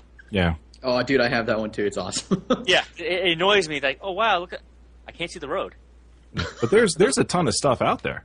It's like, are those clouds? I can't see the damn. Oh, yeah, there there is a, a lot of stuff out there, and the fact that they crammed, or they, they have all that out there, and you know, if you're not paying attention or if you're just moving quite along, not not doing a shank and just stopping to smell the roses every now and then, Yeah. Literally. you know, yeah, you, I I literally realized that there's so much stuff that I should have done, okay, could have done on my other characters that I am now catching up with and actually seeing for the first time in my mage. All right, because you don't realize that you know there is a hidden path there, or there's that cave you just missed because you know they don't make it obvious. All right, because they want you know, which is props to the Bethesda uh, level design saying, hey, you know what, you want to find adventure, go look for it. And Okay, Lou, I, back I don't mean to, I don't mean to interrupt, but I'm just curious. How many total hours do you have in Skyrim? Uh, I am now pushing over 600 something hours. And you're still finding new stuff. Yep. And as I said before a couple days ago with uh, with uh, with Martin on Twitter, it's like, yeah, you know what? I have yet to quote unquote finish the game for those Skyrim haters saying you didn't finish the game yet. No, I didn't. Because killing Alduin for me doesn't finish the game. Oh, by the way, that's just one of the storylines. It's the main one, yes, but you know what? If you did that, then you just missed the other eighty percent that Bethesda put in there for you to enjoy. you know. Um, I would have to completely agree. you know, because I, like I said before, I've had friends who blitz through this game within a month or less. What? Uh, yeah, I mean, Yvonne and I have a friend who he destroyed the game in less than two weeks. Yeah, I've Like- heard people say they put six hours into the game and completed it. Who are you talking about, Dave? Yeah, Austin? Yeah. No, that was like yeah, that was ridiculous. 'Cause, See- like, yeah.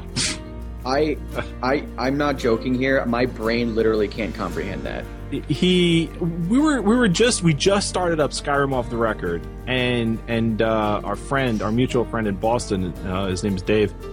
He he basically told us like I don't know how you guys are still playing that game. I, I basically cleaned that up in two weeks. And and Lou and I are just like dumbfounded. Like you know we were all we were talking what mumble right? Mhm. you could hear the crickets of astonishment in our in the muteness of that that mumble room there was no sound just shock and we didn't have the heart to tell dave that you didn't know you did you did the main quest but you didn't play the game you know what i mean we didn't have the heart to tell him you wasted 60 bucks I didn't tell him. You know, I didn't want to tell him. I'm only level six, and it's only it's almost two weeks. I'm only level six, man. I haven't done anything. yeah Just didn't have Wow. to do it I, I'm not kidding. Like I, I, my, I can't comprehend that. I, I literally like my brain actually hurts now. What I can't comprehend is the giant killing spree for no reason that apparently Lou's been on. Oh yeah, dude. Oh my god. yeah, I Saw mean, that. during my walk, you know, my walkabouts. Um, again, you know, I'm, I'm finding all these places, and, and I find these giant camps, and by the time I realize there's someone else at the camp, obviously I see the, the big mammoth head, and um, zip it along, and all of a sudden, oh, oh, I, I pissed off the giant. Yeah, You know, and like, come on, man, just, just let's not go there. Let's not go this route. right. Now, Lou, I have a question for you about the Like camps. a threatened Floridian man, he stands his ground. You would be amazed. I run very fast. Dave Pieces in real life.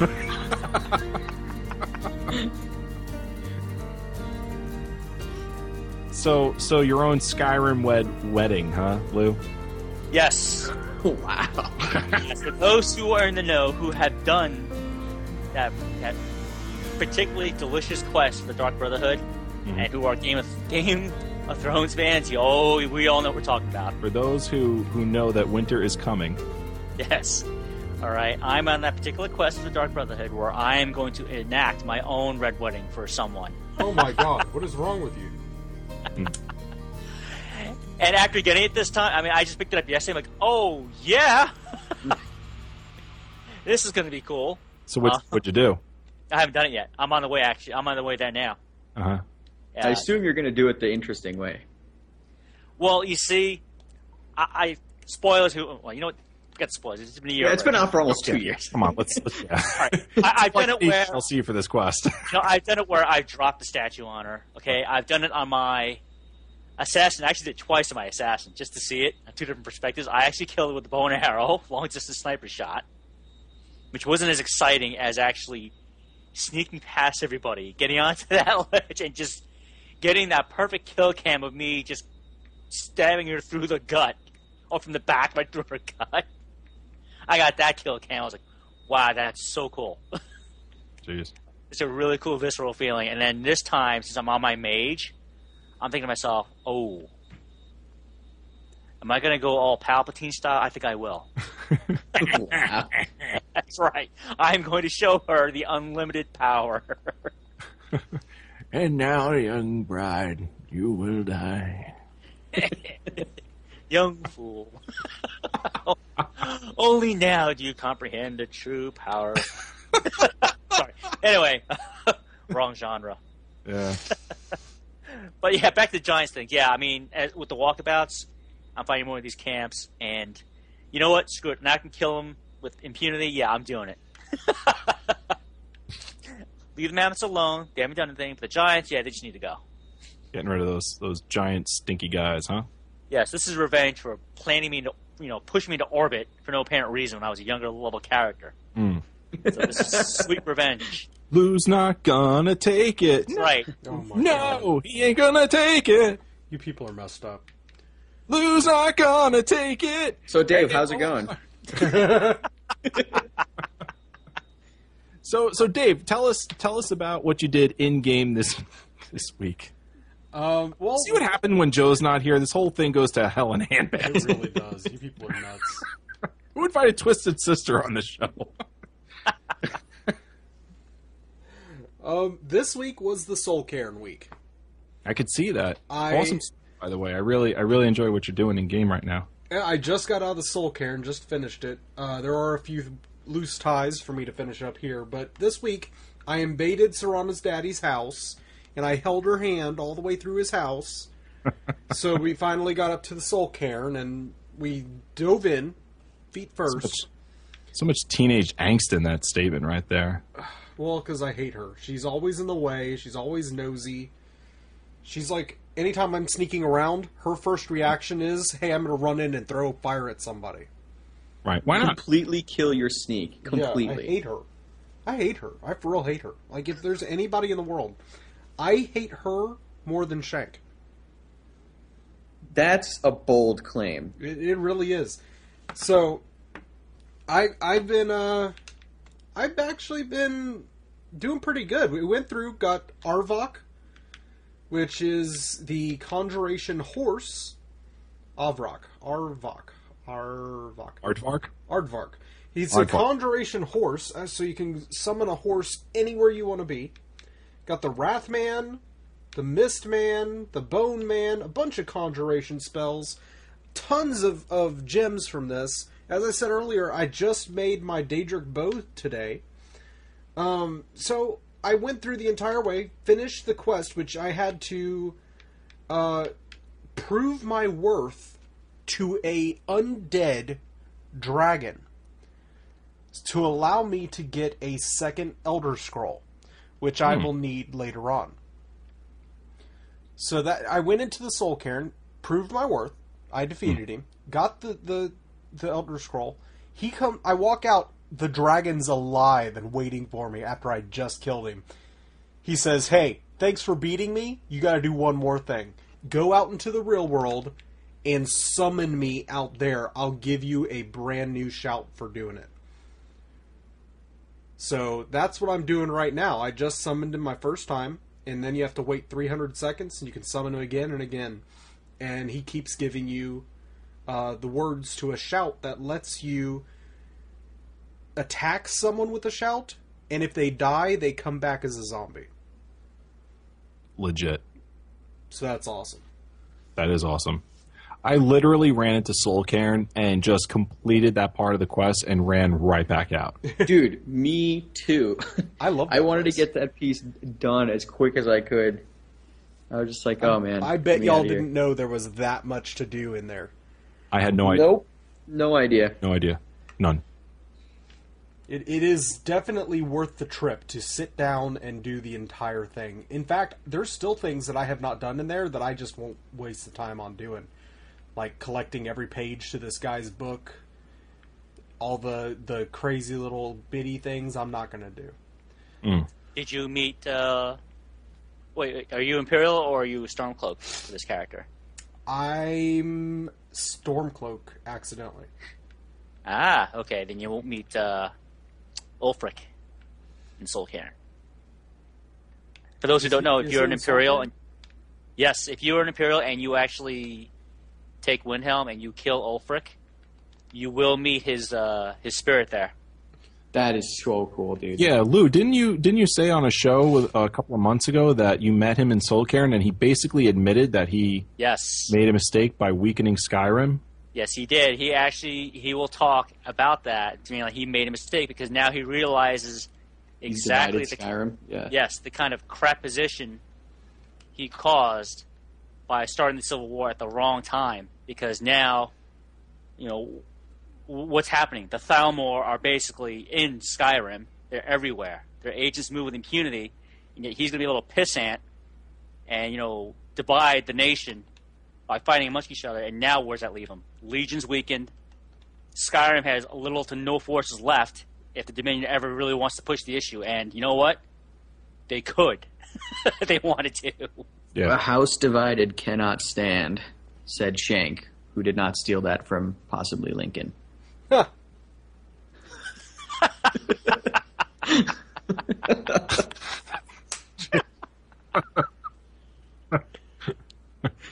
Uh, the History Channel comes to E ESOTR.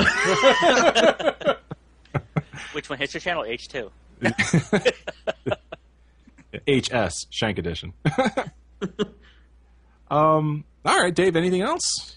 Um, right now I'm just making my way back to Dawnguard Keep to You is. uh complete this quest.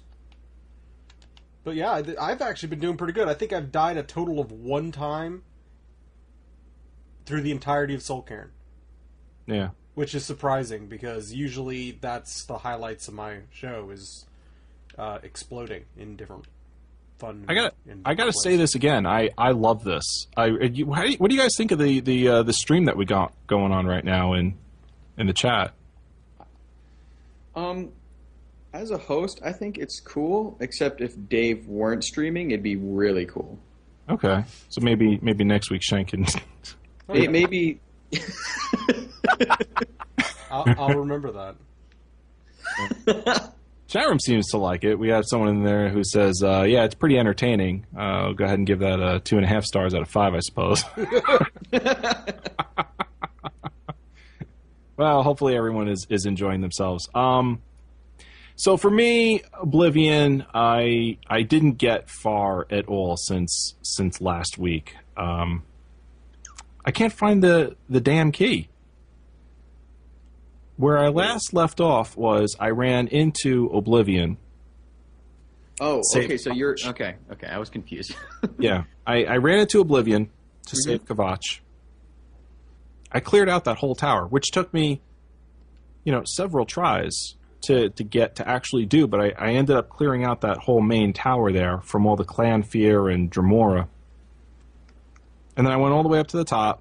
There's this dude in a cage, and he says basically, "Don't worry about me. You got to get a key." And I'm looking all around, and I I get when I get really frustrated like this, I just can't get in game and get into it. So, you know, I, I played you know a couple hours here and there this week, but I was just so frustrated about being unable to find the key to this thing that I really haven't had much game time. So. I tried um, like two or three times during the week to see if I can actually find the key for this. I, I can't find it anywhere, so I don't know what I'm doing wrong. I'm hoping Shank can help me out here. yeah. So you found that dude right in Yeah. the cage. Yeah. Oh, freaking man, what's his name? Something Goneld. I can't remember his name. I don't know. Um, Bald guy in a cage. Yeah. So you you can't rescue him. So you need to.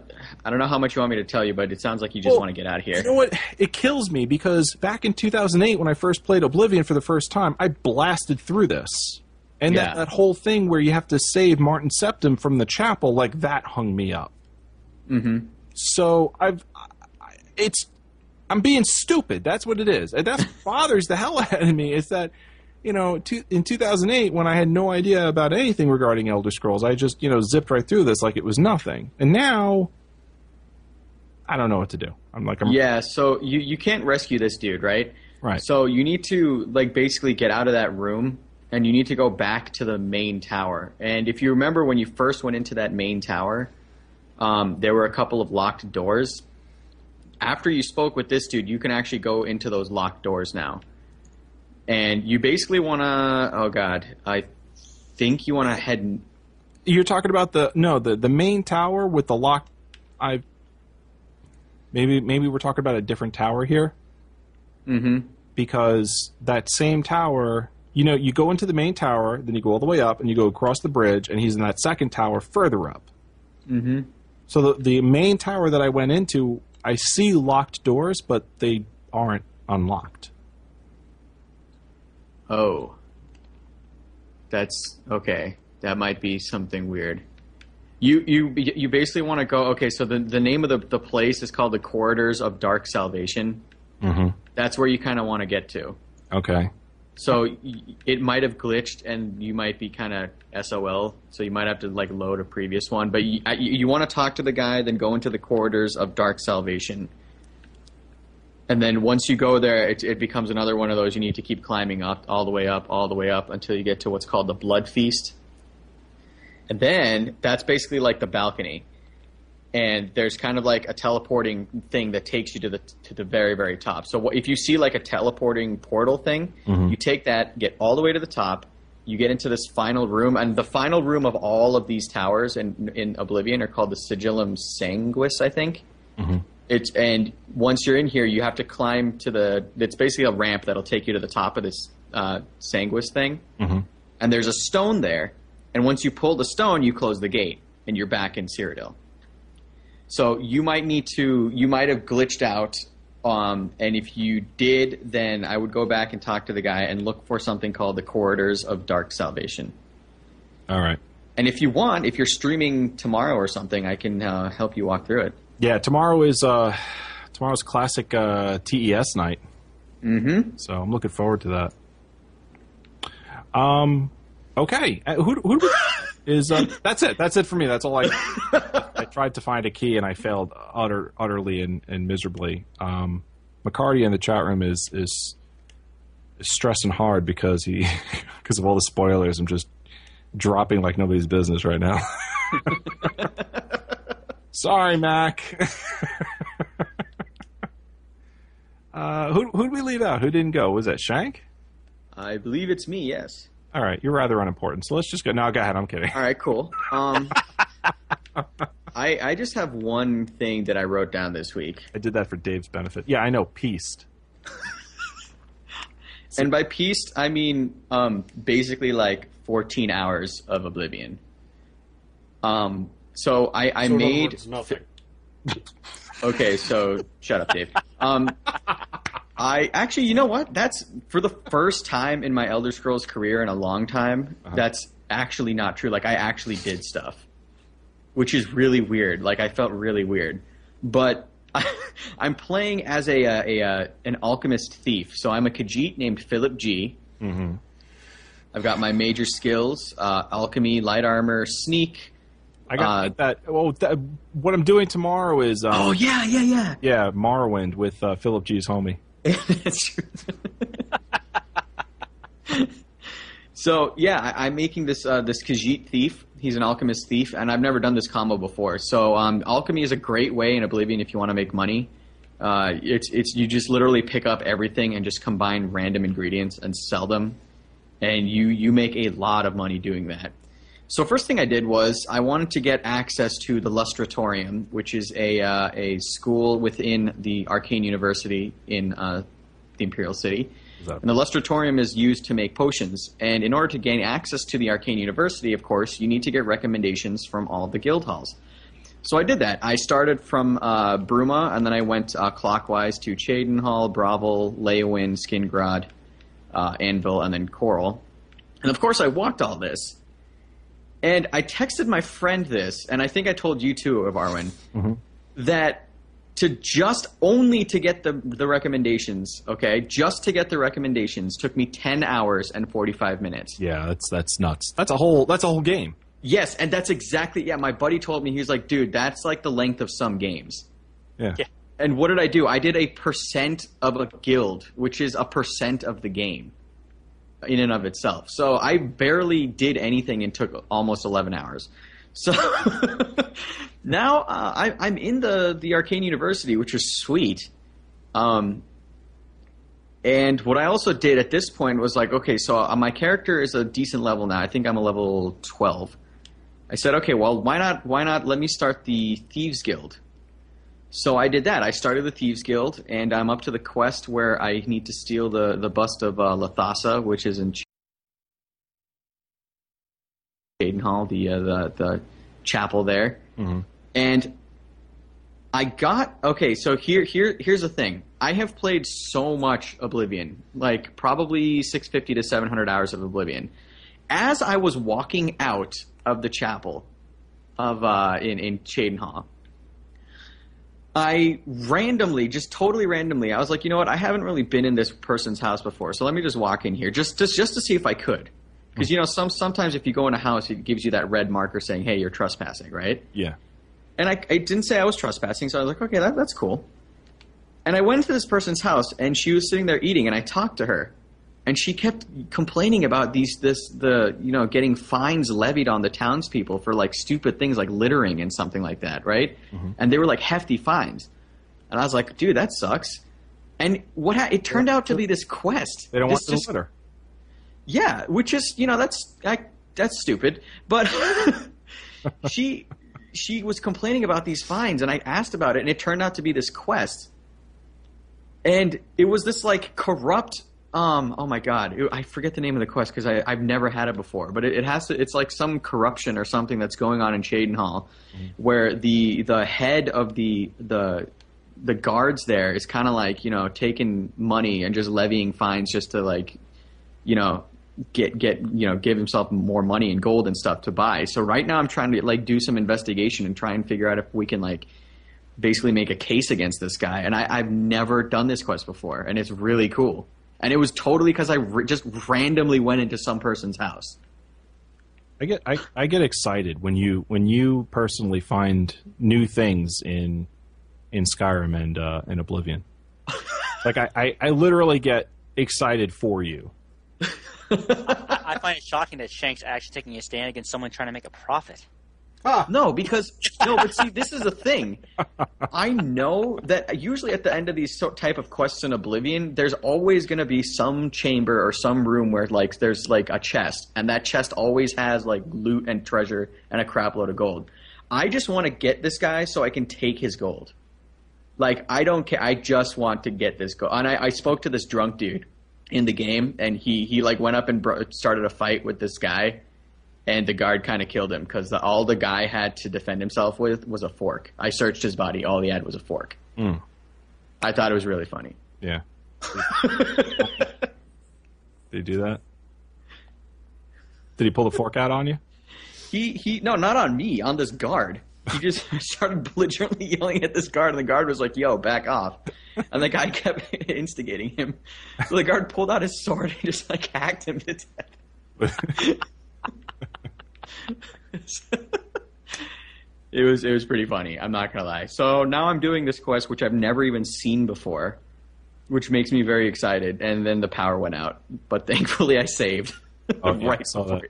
Yeah. Yeah, you put that on Twitter yesterday. You're like, eh, and the power's out. Yeah. Okay. Poor Shank. Um, But- yeah, man. So- that's all I got. cool. Uh, so I'm looking forward to the update next week on, on that from you. Yeah, dude.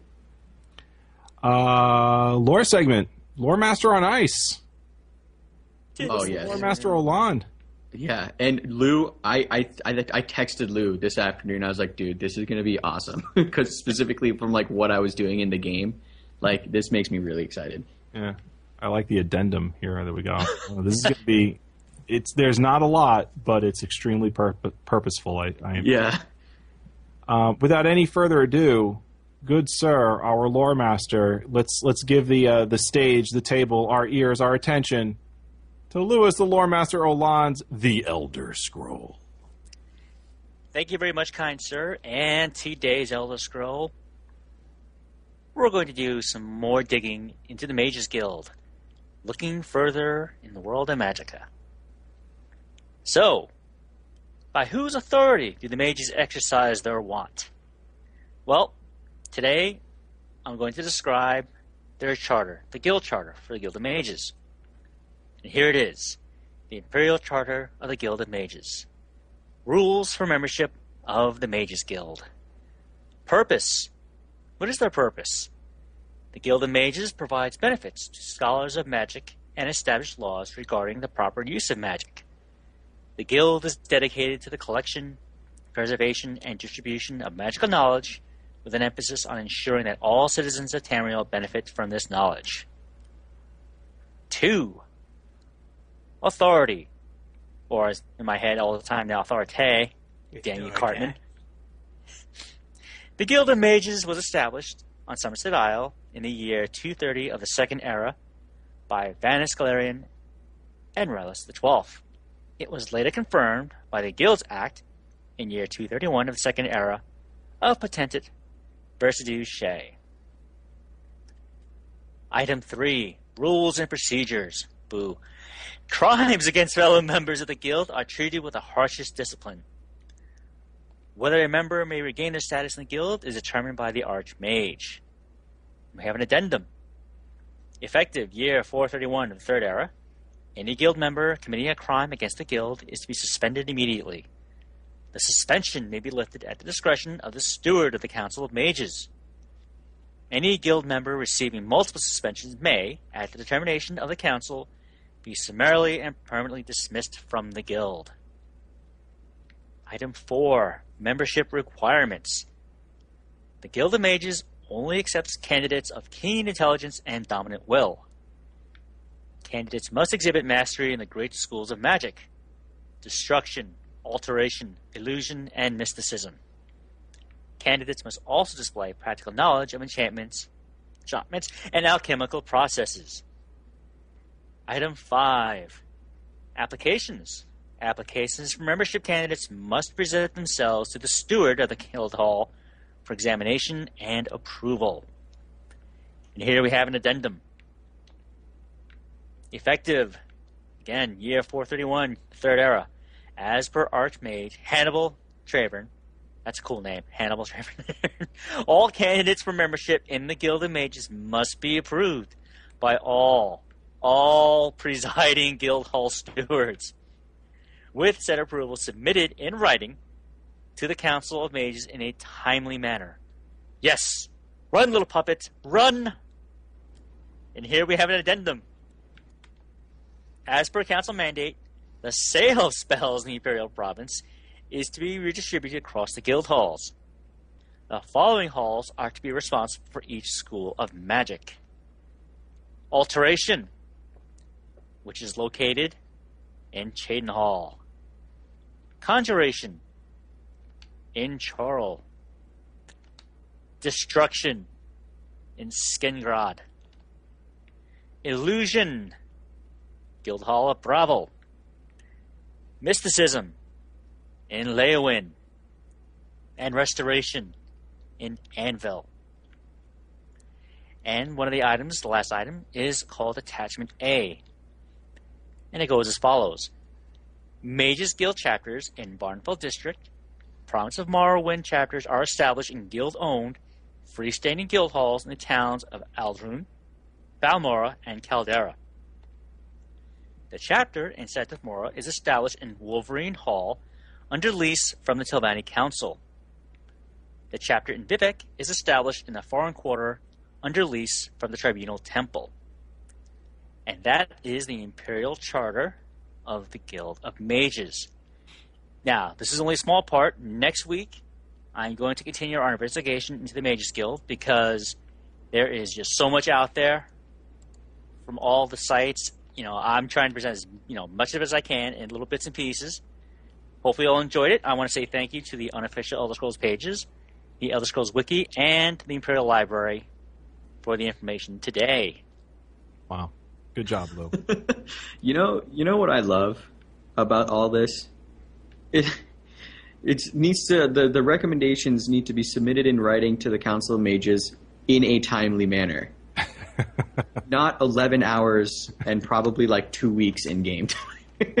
Someone did their research on that. I can't tell you how many procedures I've seen in government work that says must be submitted in a timely manner. Pretty ridiculous. Um, I just I just want to point out this is episode number seventy six. We have uh, seventy five episodes under our belt, and we are fast approaching on on one hundred episodes. Um, I just want to ta- say, you know, Lou, you've done an amazing job just keeping this segment as a major anchor on on the series. You know, you always do a tremendous amount of research, and everything that you come up with is always new, different, and interesting. And um, seventy six episodes, you truly are a master of lore. Thank you very much for all of your hard work so far. Thank you for the very kind words, but I also want to say thank you to the team over at Bethesda. You know, and now to Lawrence Schick and his group over at ZOS. You know, providing what ten plus years of backstory, history, etc.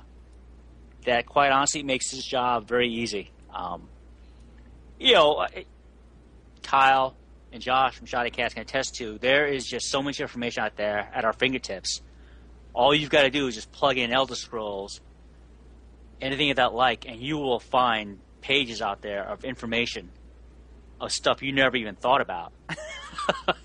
you know, the amount of details and the minutia they come up with. Yeah. you know breathe life into this series is amazing. You know, it's not to be missed. Um, the other thing I, I want to point out is that uh, we are actually listed as a community site on ElderScrolls.com.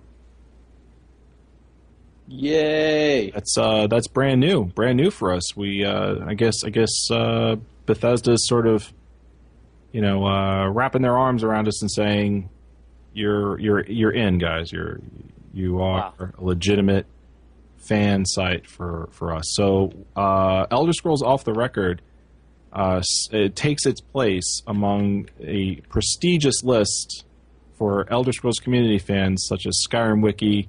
Elder Scrolls Nexus, Planet Elder Scrolls, unofficial Elder Scrolls pages, the Imperial Library. We are uh, we're right there too, so that's that's very exciting for us. I mean, for, for fans of Elder Scrolls, you know, I mean that's that's great. Like, Awesome. Yeah, man. Psyched. Holy. yeah, as fans, we're we're totally totally excited about being there. Totally heroes, heroes. man. Totally. All right, before we close this show out, I just want to let you know there was a developer question of the week, and here it is.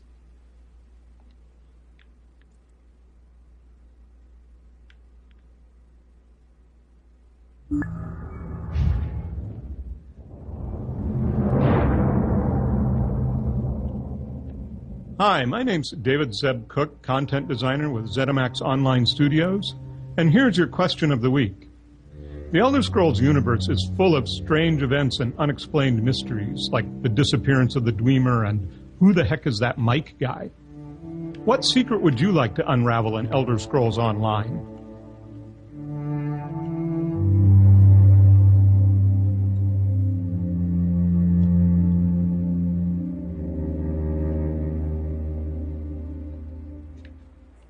Who the heck is that M'aiq guy? I like that deep, bassy violin, you know, cello going in the back like dun dun dun. I like that. Yeah, it was quite sexy. Dave, Dave, what uh, what are you looking to unlock? What mysteries will you unravel? Honestly, for him to bring up the Dwemer, I Yeah. kind of want to know. Yeah, I You and like everyone. Else. yeah, that's like the big question for Skyrim fan for Elder Scrolls fans. What the hell happened to the Dwemer? What about you, Lou? Man, that's up there. That that's obviously one of the the great, great mysteries in Elder Scrolls lore. That you know obviously has come up, but yeah, that's up there. Um, I also, gosh, um, mystery. You know what? One of the side mysteries in doing the lore topics all all these months. Mhm. You know, there's these uh, uh, two, I guess, ways of interpreting who actually taught mortals the Thu'um.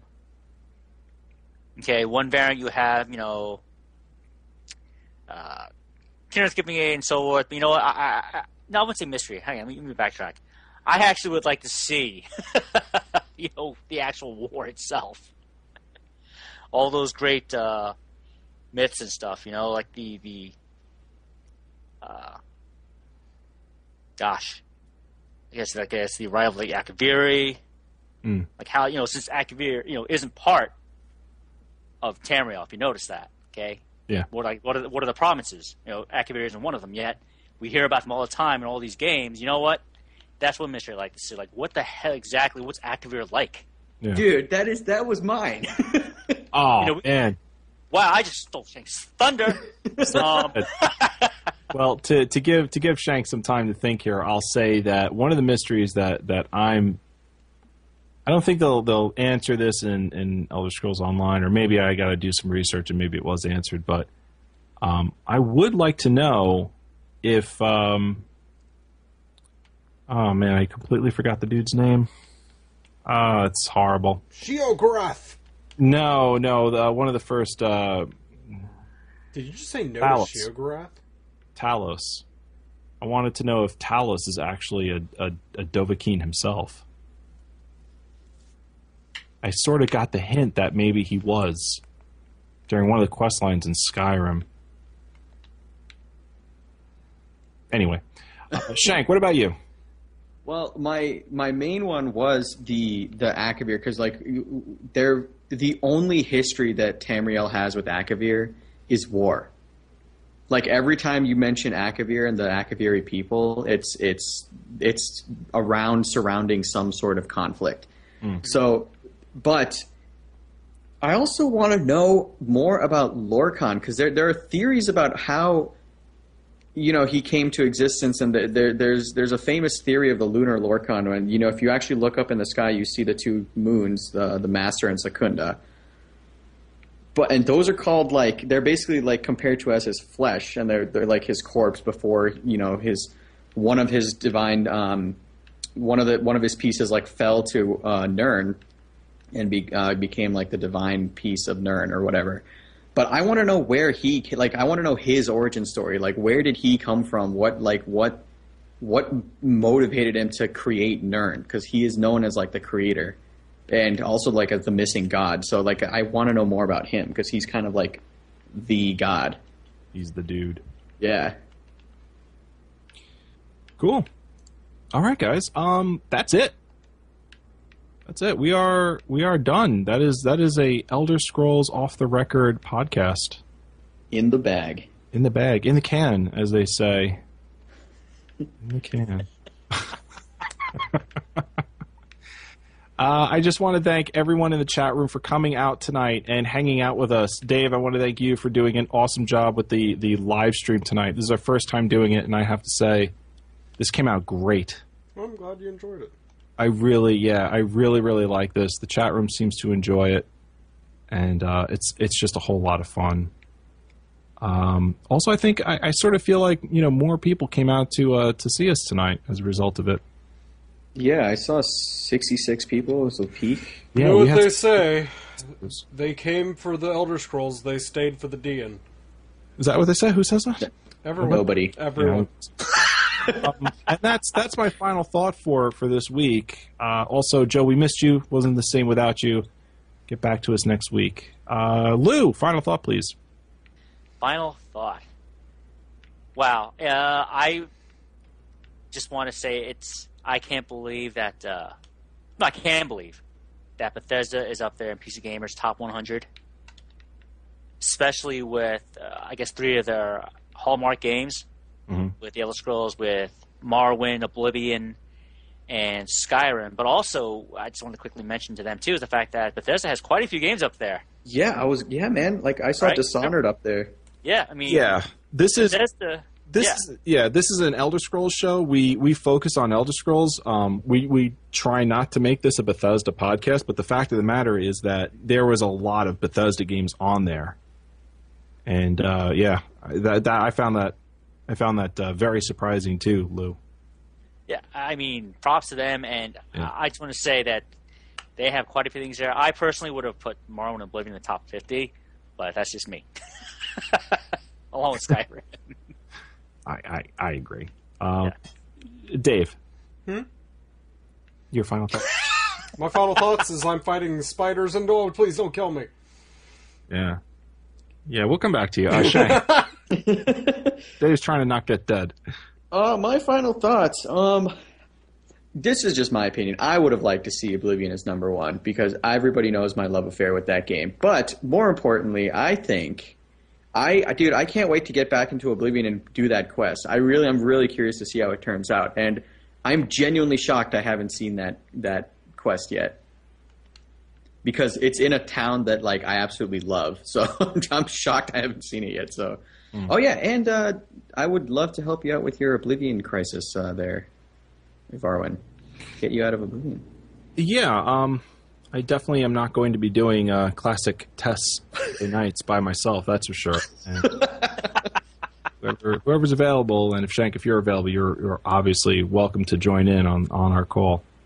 Totes. And uh, Dave, I know uh, you seem to have survived your harrowing encounter with frost spiders. Oh yeah. I, I got them now. Now they're on You the did, run. Yeah. they were slaughtered uh, unceremoniously with your, your Dova awesomeness. Absolutely. Um, Uh, final thoughts, sir. My final thoughts is, man, it has been a full day for me for Skyrim. Huh. Starting this morning, I, I had my live stream, then this live streaming and doing the show at the same time. Honestly, I'm I'm in a Skyrim kick, and I'm I'm in, this is going to probably be one of the most exciting things for me every week is to show up, do these live streams, and hop on the show with y'all. Yeah. Good good times all around. Um, speaking of live streams, does anyone have uh, the live stream schedule in front of them? Because we're we're doing that now, every single day. Anyone have that? Yeah, let's see if we can get that. So yeah, someone yeah, try and see if you can get that up for us. And I wanna I wanna talk a little bit about that as we as we get into the how to reach us. Um, maybe Lou, do you know how to look that up? I was going to ask you that very same question. All right, I'll tell I'm, what. I'm actually I'm looking it up. How about Ivar when you vamp for a second? I'm gonna I'm gonna vamp for a second. I don't know how to vamp. I don't know how to do that, but I'll tell you how to reach us. uh, ElderScrollsOffTheRecord.com is our website. If you want to connect with anything regarding this show, go to ElderScrollsOffTheRecord.com. You will find awesome articles on all the latest news regarding Elder Scrolls Online and the Elder Scrolls series at ElderScrollsOffTheRecord.com. QuestGamingNetwork.com. That is our network's website. Uh, you can you can get all of our shows there, but additionally, you can get all of the latest general gaming news and info from QuestGamingNetwork.com as well. We have presence on YouTube. YouTube.com forward slash Elder Scrolls OTR is where you can find us on YouTube. And YouTube.com forward slash Quest Gaming Network is where you can find the network on YouTube. And it's the only place that you can find Totally Heroes, totally live, on Mondays at 10 p.m. Eastern. That's QGN's weekly video newscast starring our network news director, Joe Bradford, and the QGN staff writers, Brian Armstrong, Shank the Tank, and the QGN Solid Gold Dancers, which might actually include Liz. Totally. Wow. That's Totally totally totally live Mondays at 10 p.m. Eastern. Where to listen to us? iTunes, Stitcher Radio, Zune, and don't forget, if none of those tickles your fancy, the RSS feed can be picked up at any of our websites, such as ElderScrollsOffTheRecord.com or QuestGamingNetwork.com. Drop that into your favorite podcast reader, and you can listen to our awesome shows. We recommend Podkicker and RSS Demon for you non Apple iPod listeners. Okay, for you Google guys, RSS Demon and the Google Play Store, Podkicker, good stuff. Check it out. We recommend it. Uh, don't forget our other shows, Minecraft Off the Record Live at Sundays at 7 p.m. and our daily streaming, which Shank, you've got the skinny on that, don't you? Yep, I just put it in the notes. So here we have Sunday, guys. We we are str- we're making a push. We're streaming every day. We're going to put great content out for you guys every day. Um, so Sundays, we've got Aaron four to six p.m. who's going to be streaming anything he fancies, and then of course six thirty to eight thirty we have Minecraft off the record Yeah. on what? Yeah, and uh, don't I mean w- watch it for yeah. I mean okay. Mon- Monday, Monday we have Dan, 8 p.m. to 9:45 p.m. streaming whatever he fancies. Yeah, he- and then of course the greatest show in living memory ever in the history of man. 10 p.m. to 12 a.m. we have Totally Heroes, which may or may not star me, and then afterwards we have Bradford playing some Lotro, in which I keep on annoying him and telling him that they should really write books about the game. Yeah, you guys had me cracking up. This is this is more than just a news show, guys. As as you are listening to these wonderful guys, extremely intelligent, unbelievably knowledgeable about the video game industry, talk about what's going on factually and then lend their opinions live, by the way. You're also watching Bradford play Lord of the Rings online, which is just tremendous fun because he's into it and everyone else is like, why? and it makes for like a really awesome dynamic. I was literally watching this the other day. I was off on Monday and I, I couldn't put it down. I wanted to run to like, you know, the 7 Eleven near me. I took my phone with the Twitch app on it, and I was I was watching this thing in the car. I was, was listening to it as I was driving over to, to the convenience store. you guys had me in stitches. It's an awesome freaking show. Well, yeah, we, we like the format, the new format that we have, and we think it's, I mean, it's super engaging because we get the chat room in there and we get a lot of engagement and feedback from everybody, and it just makes the atmosphere a lot more lively. So it, it's definitely a good time. Yeah, for sure. And then, and then on uh, Tuesdays, We've got Dave playing whatever he wants Well- from 8 p.m. to 10 p.m. Eastern, and that's not really important. And then on Wednesday, Yes, it Dave, what are you doing? What are you doing Tuesdays, Dave? What's that all about? Well, right now Tuesdays is Darksiders 2, which is a lot more fun than I thought it was going to be. So I may only be doing that for like a four week stint, and then change Like it up series? to a new new game. Yeah, because it's so good. I enjoy it so much that I'm going to keep it all to myself. Eventually, I want to at least share it wi- uh, for a few episodes. So, you know, it may be a one of four, one of six, but let's see. I want to see what other people would like to see as well because, you know, may want to change it up eventually. all right, cool. uh, Wednesdays we've got a Joe Let's Play. Um, right now, I believe he's on a Hitman series, um, Hitman Absolution. Yeah, he started that up. Yeah, and uh, Joe, if you're listening, um, Ops. Yeah, uh, miss you, dude. And the game is it's really good, so I, I'm hoping you like it because it's a great, great stealth game. Um, and then we have, uh, let's see. Oh yeah, he's from 8 p.m. Eastern to 9:30 p.m. And then we have Mr. Brian Armstrong with Open World Wednesdays, which starts at 12 Eastern or 9 Pacific, which is his time zone.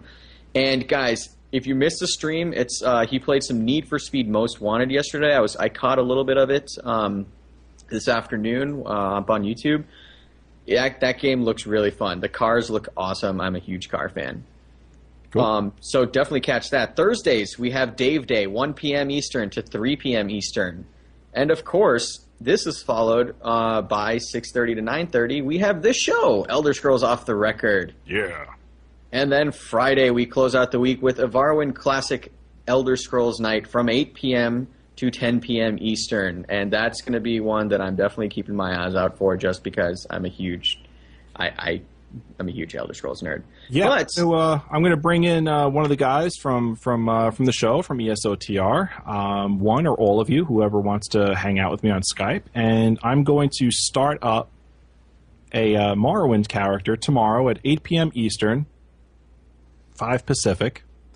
All of this you can find on our Twitch channel at twitch.tv forward slash Quest Gaming Network. And if that's too much to remember, no problem. Head over to Elder Scrolls elderscrollsofftherecord.com and click on the QGN TV tab, and you will automatically see our stream from Twitch. So it's either all- elderscrollsofftherecord.com and click on the QGN TV tab, or go to twitch.tv forward slash Quest Gaming Network, and the chat room's there, the live stream is there. Sunday, Monday, Tuesday, Wednesday, Thursday, Friday. We are streaming every single day except for Saturdays. Um, and I'm sure we'll fill that spot too, and multiple times too during a lot of these days. So uh, keep an eye out on on Twitter, and uh, you will you will be in the know. Uh, speaking of Twitter, unless uh, is that everything, Shank? Yep, those are all the streams, man. That's the schedule in full. All right. Well, speaking of Twitter, you can find the show at Elder Scrolls OTR. Joe, who's not here, uh, he could find him at the Widget W I G I T. I am a Varwin. You can follow me at a Varwin. E M E R G U Y one one B. Dave is at D Enforce D I E N F O R C E, and Shank is at Shank Tank. That's S H A N K T H T A N K. Leave off that E for savings on pumice stones. And I, I also hear Shank is opening up uh, that to, to more cosmetics now, not just pumice stones savings. I, I'm, I'm in talks with Janine. She's she's a very uh, hard negotiator, but uh, we're we're thinking about um, expanding to other exfoliation lines such as uh, skin ke- skin creams and other stuff. Maybe even cucumbers. You know, you know. Oh, knows? numbers. Oh, that's always nice. Uh, you can follow the network at Quest Gaming, and that's where you're going to get all of these uh, all of these these notifications that we are that we are streaming. So if you forget our long and lofty schedule. That's okay. I forget it too. Just follow at Quest Gaming. That is our network. You will find out when we're streaming. Just click on the link and have fun. We'd love to see you in our chat room. It really Gentlemen, does. It really does make our chats a lot more fun when we have the chat room to- with us. Of course. It's a great time. Am I leaving anything out, guys? Okay. Thank you very much for joining us, chat room. It was wonderful. Those of you out there listening, thank you so much for downloading. Hope to see you in game. Hope to see you in the chat room. Elder Scrolls Off the Record is a Quest Gaming Network production in association with the Middle Earth Network. Take care, everyone. Thank you all for being here. See you all again next week. Who's order, y'all? We'll see you next time. Till next week or some other time, dudes, shadow hide you. Take care, everyone. Be safe, and may the Force be with you.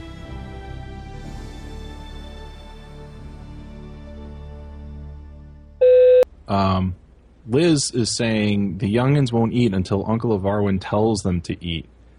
Hmm. Will that cause Liz problems if they don't? Well, they're starving tonight. Yeah.